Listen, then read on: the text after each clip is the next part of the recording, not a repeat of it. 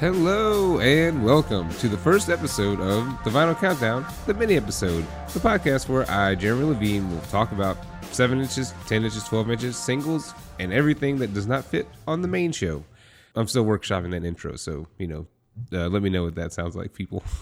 So I've been kind of kicking this idea around for a while now, probably like since I started the main show, to do that, to have a show focused on basically everything that's not a full-length album, right? I've done EPs before on the show, and I always felt like it maybe didn't warrant an entire week, like of the main show, I guess. So I figured this would be a nice way to talk about those things and have fun with them. So on this week's inaugural episode, I will be diving into Motion City Soundtrack's reimagining of two of their classic songs, Capital H and Mary Without Sound. So Capital H is, if I'm not mistaken, the very first song that I ever heard by them, like way back in like 2004, I think. I always mistakenly thought that it was either on a Tony Hawk game or a Burnout game at some point in my youth. And after extensive research and even asking Justin from Motion City about it and everything else, that's a big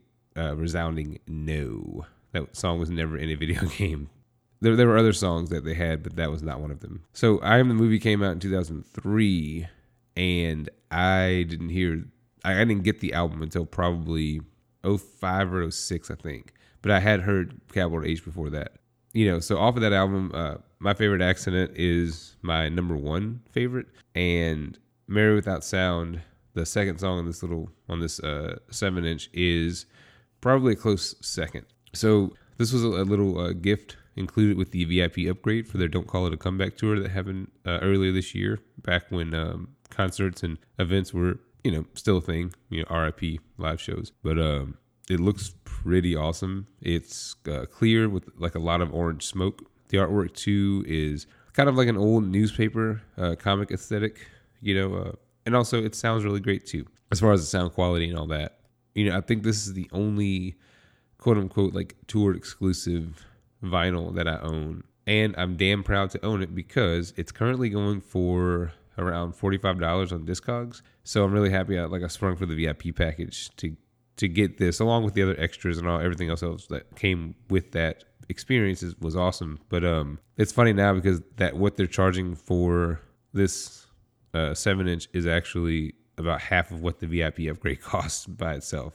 So that's, again, really glad I got it so I wouldn't have to fight through the reseller market to try to pick it up later. I'm still kicking myself on the Wonder Years Motion City Soundtrack split from 4 or 5 years ago maybe. That's one that I wanted, and I for some reason did not get it when it came out, and just figured I could probably pick it up later. Before I was like really super well versed in the ways of the reseller market and how things will sell out super quick and then will go back up on for sale for like triple the price.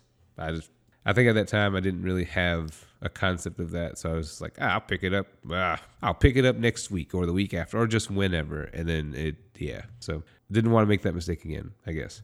So on to the songs. So there's no markings on this, whether it's the A or the B side, like both sides and the center labels look identical. So you can kind of start wherever, either side you want. There's really no wrong way to start, I guess. One other really, really neat detail that I really like is that these songs aren't available on digital or streaming anywhere.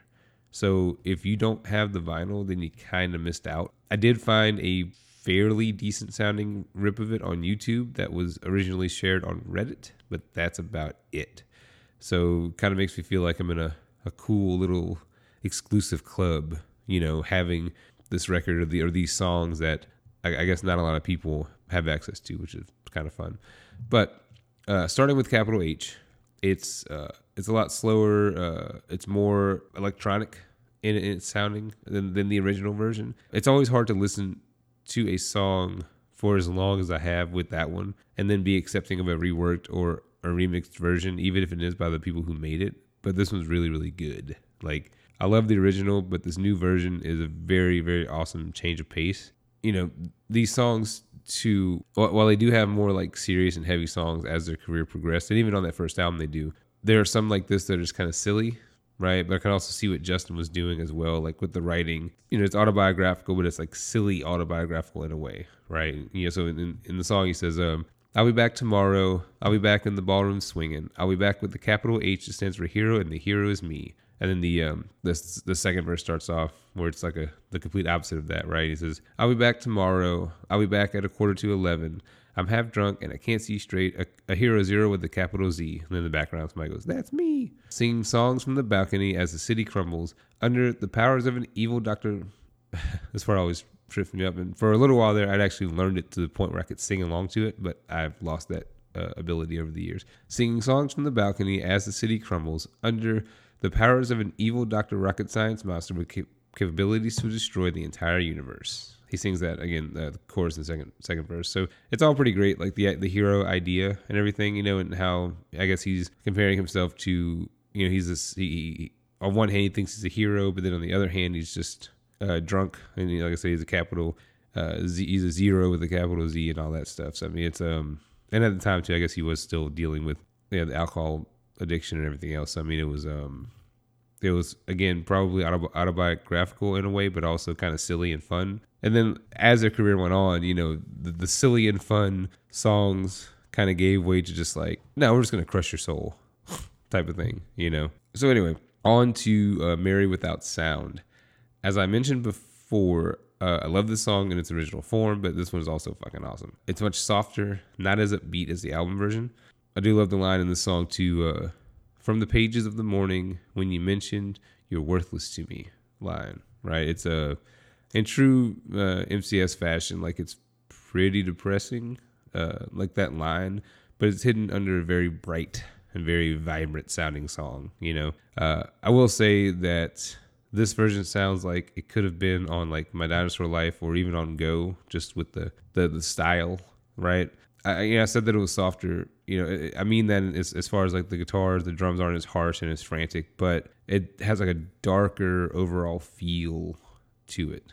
You know, I love it, and again, it's one of my favorite Motion City songs, period. And to have it redone and reworked and done with such care, you know, it's pretty awesome. But I'd say, you know, if you're an MCS completist, you know, pick it up for the $45. There's a couple for sale, and they've been up there for a little while now, but it is a pretty cool piece of theirs to own. If not, you know, maybe, you know, pass on it, I guess, if you're not like a diehard, like you have to have every single piece of vinyl they've ever released. If you're a Motion City fan at all, I'd say track it down. Like I said, YouTube, Reddit, whatever. I'm sure you can find some decent digital rip of it. It'll definitely be worth the time, you know, to find it, to listen to, because it is really good. But I would give this one a 5 out of 5. Yeah, that is the episode, right? So I'll be back every Saturday with these mini episodes. And as usual, on Thursdays, the main show will have new episodes. Be sure to subscribe, because it's not, it's a new like side show or spinoff of the main show, but these episodes will appear in the main show's feed. So if you subscribe, then you'll never miss a single episode of either one, right? So you know, and also remember to tell your friends. Also follow me on all the social media stuff as well. You know, Vinyl Countdown Podcast on Instagram and Facebook, and Vinyl Podcast 5 on Twitter. So with that, I'm Jeremy Levine, and this has been the first episode of the Vinyl Countdown mini episode. Hope to be in your ears next week, everybody. Take care. Thanks.